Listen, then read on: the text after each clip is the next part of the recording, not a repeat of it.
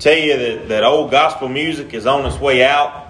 It's, it's not like the contemporary stuff. But that song can mean more to me in, a, in any given time than some of the new stuff ever will. That song can speak to my heart whenever, whenever I really need to, to remember how great God is. Whenever I need to remember how much He has done for me, how much He can do for me. This morning, I want to talk a little bit about what we're focused on. We're going to read from the book of Daniel in chapter 3. I'm going to give you a second to find it. Uh, it takes a, a, minute. It's kind of a small book. But uh, I want to talk to you a little bit about what we're focused on this morning. And, and, and I couldn't ask for a better example, and I'm sure it happened by accident because the Lord arranged it that way. But when the youngins were up here singing, and, and there was a distraction right here, and, and if you didn't watch it, you, you, you find yourself focusing on on the on the little bitty kid and, and lose track of the music. And all too many times we'll, we'll find ourselves distracted by things that, that we ought not be distracted about. It's, it's nothing bad with it, but whenever we get our mind off of God, whenever we get our mind off of the music, has anybody ever messed up singing because all of a sudden you, your mind was somewhere else? I've sung the third verse when I was supposed to be on the second, and I had smooth missed choruses before. It don't take very long for us to be distracted, for us to lose focus, for things to for things to take our mind away from where it really ought to be, for things to take our mind away from how great God is. And I want to read about uh, three men here that didn't get distracted, and they have way more going on than we ever will. The book of Daniel, chapter 3, we're going to begin in verse 4. The book of Daniel in chapter 3, verse 4. A little context here Nebuchadnezzar in verse 1 made an image of solid gold and he commanded that when the music played, for everybody to bow down to the image. If you read your Bible and you understand how the story goes, but I want to look at it from a, a very different, different aspect this morning. In verse 4, it says, Then a herald cried aloud, To you it is commanded, O people, nations, languages, that at the time when you hear the sound of the cornet, and the flute, and the harp, and the sackbut, and the psaltery, and the dulcimer, and all kinds of music, you shall fall down and worship the golden image that Nebuchadnezzar, the king, has set up. And whoso falleth not down to worship, the same hour shall be cast into the midst of a burning fiery furnace. Heavenly Father, we thank you for the opportunity to gather at your house this morning. God, we thank you for the wonderful service we've had thus far. Thank you for the, the good music that's been rendered up to you. God, I thank you for the, the gifts that you've blessed the church with. God, thank you for each one that's gathered. God, I pray you'd help us this morning as we open your word, God, that we can open our hearts that we be willing and able to receive what you'd have to say to us this morning. God, help us that we wouldn't be distracted, that we could remain focused on you in our everyday life, in amongst the trials, in amongst the troubles. God, that we could remember how great you are. And then we could sing, How great is our God! How great thou art, God, and that we could sing it from the heart. And we could realize and recognize more exactly how great you are. God, help us so we could depend on you in a greater way. God, most of all, for a lost among us this morning that is yet to depend on you for their salvation, God, I pray that this could be the hour they could discern and accept Christ before it be everlasting too late. Forgive us for we fail you. In Christ's name we ask. Amen. Here we read of, of a time when there was music going on. Not only was there music going on, but, but there was a threat made. I, I hadn't been threatened yet. There's several churches in the in the country that's been threatened to shut down. And I thank the Lord it hadn't happened in our parish or even uh, uh, remotely close to us. But at the same time, there are things going on in our life that we can get distracted by. Here are the three, we, we call them the three Hebrew, Hebrew children Shadrach, Meshach, and Abednego. They were worshiping God in a foreign land. They were, well, they were captives, for lack of a better term, but they weren't supposed to be here. They were in a land that, that other people didn't worship God. Is it safe to say that Christians are in the minority today? We're, we're in a land that seemingly not very many people worship God anymore. There are a lot of places that, that play church and, and don't really have God at the center of it. They worship people, or they worship lights, or they worship song lyrics. They don't worship God. We, we have a political system that wants God taken out of everything. The exact opposite of trying to worship God. And so, as Christians today, even in America, even in the Bible Belt of America, we can often relate to the fact that, that there's not, it's not popular. And here in this day and age, these three Hebrew children knew what they were supposed to do, and they knew what they were not supposed to do. And what they were not supposed to do is to worship anything other than their God, even though it was the law. Nebuchadnezzar built this golden image and he said, Fall down. And the first thing that happened was the music played. Are we distracted by the music that's going on in our world today? I'm not talking about music, I'm talking about media. Whew. I don't have DirecTV anymore. I used to watch Fox News every now and then. I try real hard to stay away from CNN, but it's got to where you can't hardly believe anything you see. So I'd catch some of my news on Facebook. Can't believe that either. You catch a little bit in the newspaper, you can believe some of that. But the reality of it is, is media will catch our attention quicker than the Word of God will. The music and the, the things that are going on, the, the things that we hear, they'll distract us from, from understanding who God is, understanding how great God is, understanding how much we need to depend on Him. And instead of depending on God, we'll, we'll go check Facebook or we'll go to the CDC website and see what the numbers are doing today, even though we know that they've been lying too. We'll go check the weather app. I use Fox 8 out of New Orleans. I'll go check the weather app and see what the hurricanes are doing. Or see what the hurricane over there by Africa's doing. Where we should be concentrating on what God wants us to do. We should be concentrating on the job that God gave us. On the mission, or the Great Commission, if you will, that we should be working toward. And all too many times we're not. We should be focused on the lost in our church, in our community, even in our family. But we're not. Because hurricanes takes our attention. COVID takes our attention. School starting back takes our attention. Busy family life takes our attention. Sports, professional, recreational take our attention. Everybody looks at things in different ways, but whenever it comes down to it, we all look at God's Word the same way. Less important than it should be. I try real hard not to, but many times in my life I undervalue the Word of God. And if we're all completely honest with ourselves, at some point in time we probably do too. But the Word of God has the answers. Here the men were they weren't distracted by all the music. And then they said in verse 6, Whoso falleth not down and worship the same hours shall be cast in the midst of a burning fiery furnace. Here there were a lot of people gathered at this place. It says that there were nations and languages, which suggests that there was there was multiple uh, kingdoms, if you will. There were multiple types of people. They were different sects. There were different groups. Everything about these people was diverse. But it wasn't asking for one person to bow down, it was asking for all people to bow down. And today, it seems like everybody's being asked to bow down to the wishes of the government, the king, the one who's in power. And the people, which is the crowd, the, the diverse group, which is us, is, is asked to put our faith and trust in whoever's sitting on the Supreme Court seat, whoever's sitting in the White House, whoever's a part of Congress, where in all reality, our faith and trust should be in God. That's, that's where it should be. And whenever it comes right down to it, if we get distracted by who's in power, then, then we're doing God a disservice because we're forgetting who He is. And we're forgetting that regardless of, of who takes uh, the, the Supreme Court seat, regardless of who wins a presidential election, that God can still accomplish His will. And if we don't believe that, then shame on us. If we have any kind of lacking of faith that politics can influence God, then we don't understand God enough. If we think that the President of the United States can keep God from doing His will, then we don't understand God enough. Here, the king told everybody to bow down, and we're going to flip over and read it. Down in verse 14. Nebuchadnezzar spake and said to them, Is it true, O Shadrach, Meshach, and Abednego? Do ye not serve my gods nor worship my golden image that I have set up? And there are a lot of things that we can compare idols to in this world today. A lot of them. What are we focused on? I heard a quote last, maybe last week, maybe this week. A guy said there's no such thing as reality. There's no such thing because it is based solely upon perspective.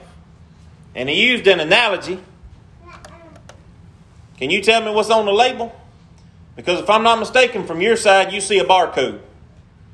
From your side, the barcode exists. But from my side, only the label that says purified drinking water exists. Our reality is based on our perspective. We see what we want to see. If we don't understand it's happened, English teacher told me in high school, she said, ignorance is bliss. If you don't know about it, it can't get you down. Reality is based on perspective. The children of Israel did not have the, the perspective to see that there was a way to worship anything other than God. Because they never allowed themselves to believe that there was anything else worthy to be worshiped. They didn't believe that there was anything else out there that, that deserved the worship and the praise that God did. They never allowed themselves to believe that there was even an alternative to believing and worshiping and trusting in God. Therefore, whenever it came time to fall down and worship a golden image, I don't think they hesitated. I don't think they bent a knee. I don't think they looked around to see what everybody else was doing. All too many times, we'll look around and see what the crowd is doing. We'll follow along. We'll pretend not to follow along, and then we'll follow along. We'll bend a knee and then realize there's somebody else standing up, and then we'll stand back up. I'm going to serve God, but only if somebody else is doing it too. Three people in a crowd. It don't tell me that anybody else stayed on their feet here. Which tells me two things. One, they knew Nebuchadnezzar was serious. I don't want to be burned. I burned my hand twice on my griddle this morning. I don't want to be burned ever. Not ever again. I hate it. These men didn't fear that because they knew their God. If these men would have been thrown in amongst the COVID, they wouldn't fear it because they knew God. I never feared my parents, but I respected them. That's the type of the fear that, that the Bible talks about whenever it says to fear God. Not to be scared and terrified, but to respect, to reverence at a high level. And whenever we begin to fear God the way that we should, then there's no question of whether or not we're going to obey Him, whether or not we're going to stay with Him, whether or not we're going to bow to the things of the world, or if we're going to stick with God. Verse 15 says, Now if you be ready at the time which you hear the sound of the cornet, flute, harp, sackbut, psaltery, and dulcimer, and all kinds of music, you fall down and worship the image that I have made. Well, but if you worship not, you shall be cast in the same hour into the midst of the burning fiery furnace. And who is that God that shall deliver you out of my hands? And their answer is beautiful. No doubt you've heard it many times. Shadrach, Meshach, and Abednego answered. And said unto the king, O Nebuchadnezzar, we are not careful to answer thee to this matter. I've been very, very careful to answer somebody's question about God because I didn't want to offend. But the secret is that God's word is offensive. It is. From cover to cover, this Bible is offensive because it tells us where we're wrong. It tells us where we've messed up. It tells us that we're sinners undeserving of God's grace. And yet, all at the same time, from cover to cover, this Bible gives us hope. From cover to cover, the Bible gives us mercy. From cover to cover, the Bible gives us guidance. And so here, the, the three men, they said, We're not careful to answer you on this matter. But we're not careful. It, it is what it is. I saw a picture, may have been last week, it said some things are better left unsaid. And I usually realize that right after I see them. And that's the truth. We want to reach out and grab something and bring it back because it may have offended somebody. These three men knew what was coming to them. I don't think there was any doubt in their mind that whenever they told the king this, I think they was probably a little smart alecky about it. They said, We ain't care if I answer you. Because they knew the outcome. They knew what was going to happen. They knew the outcome. They didn't know how they was going to get from A to B, but they knew the outcome. If you've read the back of this book, you know the outcome. If you're saved by grace, you know the outcome. You don't know how you're going to get from here to there. But we know that God's going to get us there. We know that He's going to take care of us. We know that He's going to protect us. He's going to lead us. He's going to guide us. Verse 17 says, If it be so, our God, whom we serve, is able to deliver us from the burning fiery furnace, and He will deliver us out of thine hand, O King. I don't see a maybe in there. I don't see a might in there. Don't get me wrong, the things of this world should concern us. It should concern us enough to pray. It should concern us enough to get down on our knees and to beg God to help us. It should concern us enough to pray for our leaders, to pray for our community members. It should concern us enough to reach out to those family members that aren't in church. It should concern us enough to go talk to that person that we know is unsaved and tell them about Jesus. The things of this world, the, the music, the politics, should concern us enough to draw us closer to God, not drive us away. It shouldn't suck us off into, bless you, it shouldn't suck us off into the fire. It shouldn't suck us off into concentrating on the King. We shouldn't be focused on the, the things around. And no doubt at this point in time, when they give him this answer, they could see the fire. I've seen a forge with the, the blue flames on the inside of it, and golly, that looks hot. They could probably feel the heat coming off of it. King said he heated it up seven times hotter and gave him a second chance. Beautiful thing about following God is that if you have faith in Him the first time, it's easier to have faith in Him the second time. This is not the first time that these three Hebrew children were tried. This is not the first time that their faith was tested. And if you're here and saved, if you've been saved for any length of time, chances are your faith has been tested.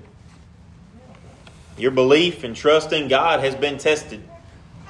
Your commitment to reading His Word, to praying, to going to church, your commitment to God has been tested. And going forward, it probably will even more. But these men didn't shake, and neither should we, because we serve the same God. Let's read about it. Verse 18 But if not, be it known unto thee, O king, that we will not serve thy gods, nor worship the golden image that thou hast set before, uh, that is set up.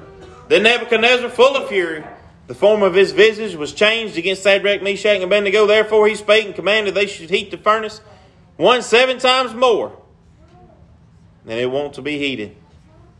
He commanded the mighty men to bind Shadrach, Meshach, and Abednego and to cast them into the furnace.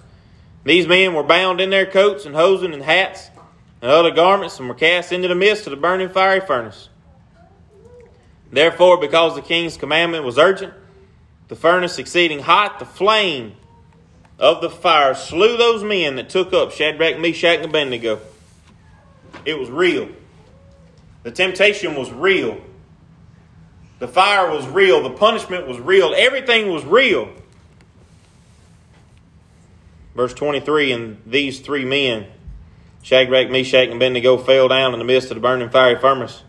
Furnace. Then Nebuchadnezzar, the king, was astonished, and rose up in haste, and spake and said unto his counselors, Did we not cast three men bound into the midst of the fire? And they answered unto the king, True, O king. And he answered and said, Lo, I see four men loose, walking around in the midst of the fire. They have no hurt, and the form of the fourth is like the Son of God. There's a song about it.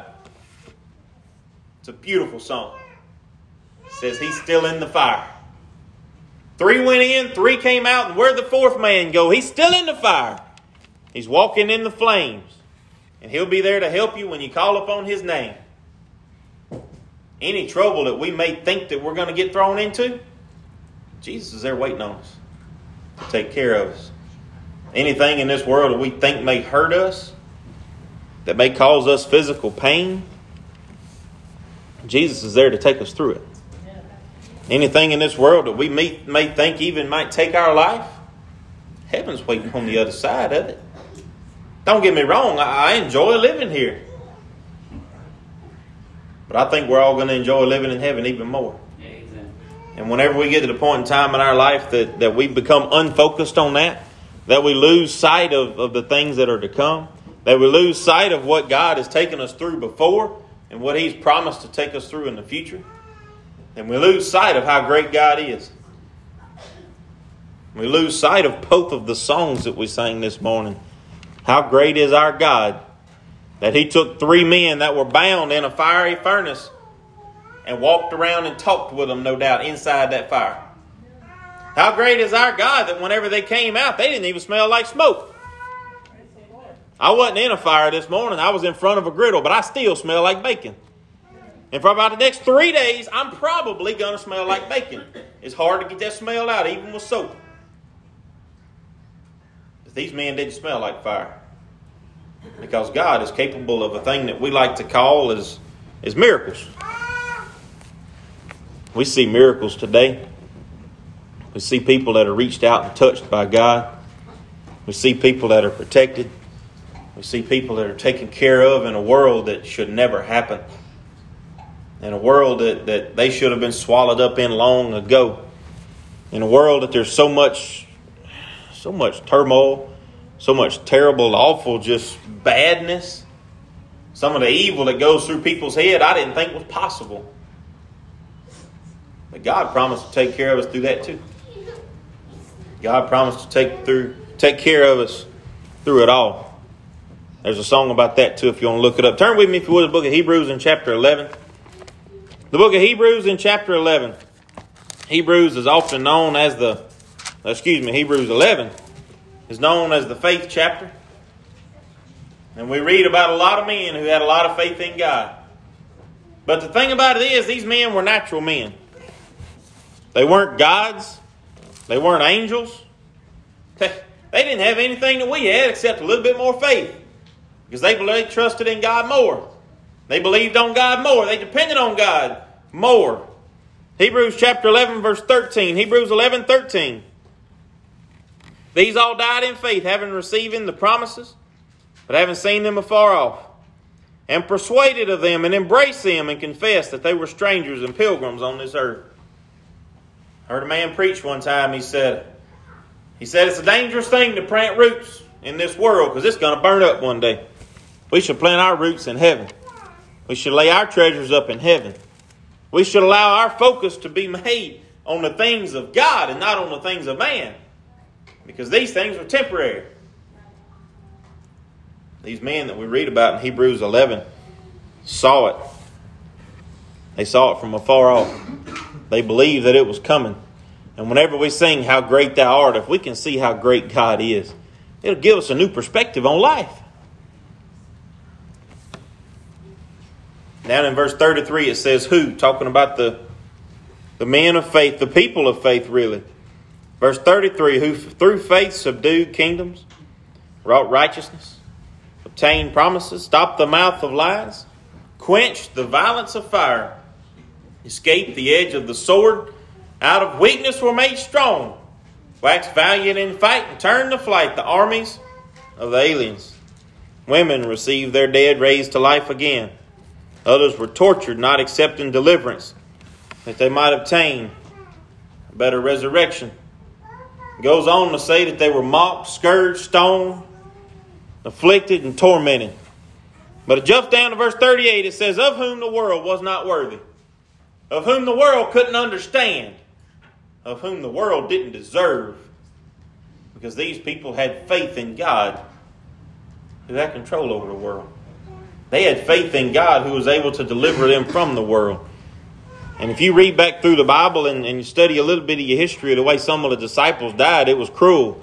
It was terrible. No doubt they're comforted today on in heaven. It said that whenever the Lazarus died, that he was comforted in Abraham's bosom, that he was taken care of. And whenever we understand that that this life is only temporary, we're given a job to do then we can understand that a great God can get us through that job. Then we can comprehend and, and really depend on our great God to get us through that. And so, whenever, you turn with me, if you would, to the book of Acts in chapter 4. Whenever it comes down to it, not only should we not bow down to the things of this world, not should we, uh, not only should we not uh, allow these things to distract us, to get our eyes off of God, but we, we should be near about the opposite. Anybody ever heard the term be bold? I tell my kids in class that mainly because I can't really hear and they have to holler at me. But whenever you think you have an answer, then you have to have a little bit of confidence in yourself. Be bold about it.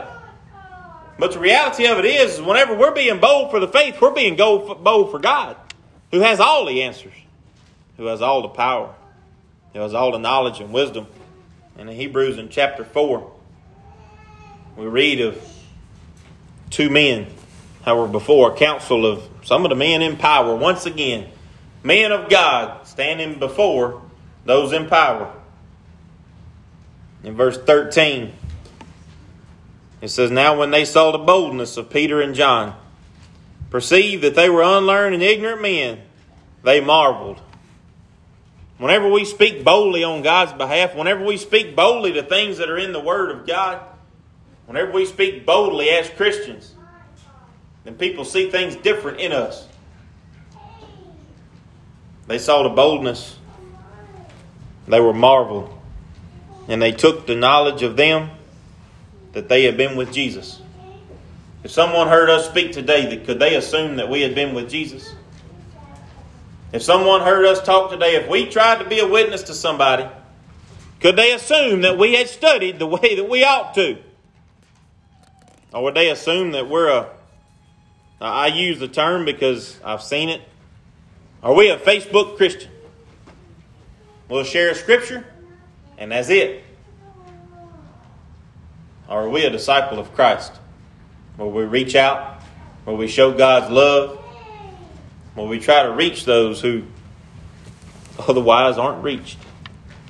Where we try to be what God would have us to be whenever we try to, to overcome the things of this world and focus on the commission of God. Focus on our dependence upon Him and the commission He's given us to do. If you're here and unsaved this morning, I want to read verse 12 to you. The last statement they made it says, Neither is there any salvation in any other, for there is none other name under heaven given among men whereby we must be saved. If you're here and lost this morning, then, then you might as well focus on the media. Because you have nothing else to focus on until you have God in your life. If you're here and unsaved this morning, then the only thing that can help you out in this world and in eternity to come is Jesus. That's it. The Bible says that there is no other name under heaven. Name above all names. Jesus came, and we talked about it in Sunday school this morning. He came for our atonement. He came and died so that we might live. He came and died for us so that we might be partakers, so that we could be the sons of God. And to be saved, all you have to do is believe that. That He came and died, rose again on the third day. He conquered death and hell for you. He conquered death and hell for me. Because otherwise, we didn't deserve it. Without the blood of Jesus, we didn't deserve it. But through Jesus, you can be saved. If you'll surrender to Him this morning, He'll save you right where you sit. If you'll believe on Him right now, come to Him confessing you're a sinner, He'll save you as we speak. And you can understand how great a God we serve. You can sing how great is our God. You can sing how great thou art and mean it from the heart. Now we'll have verse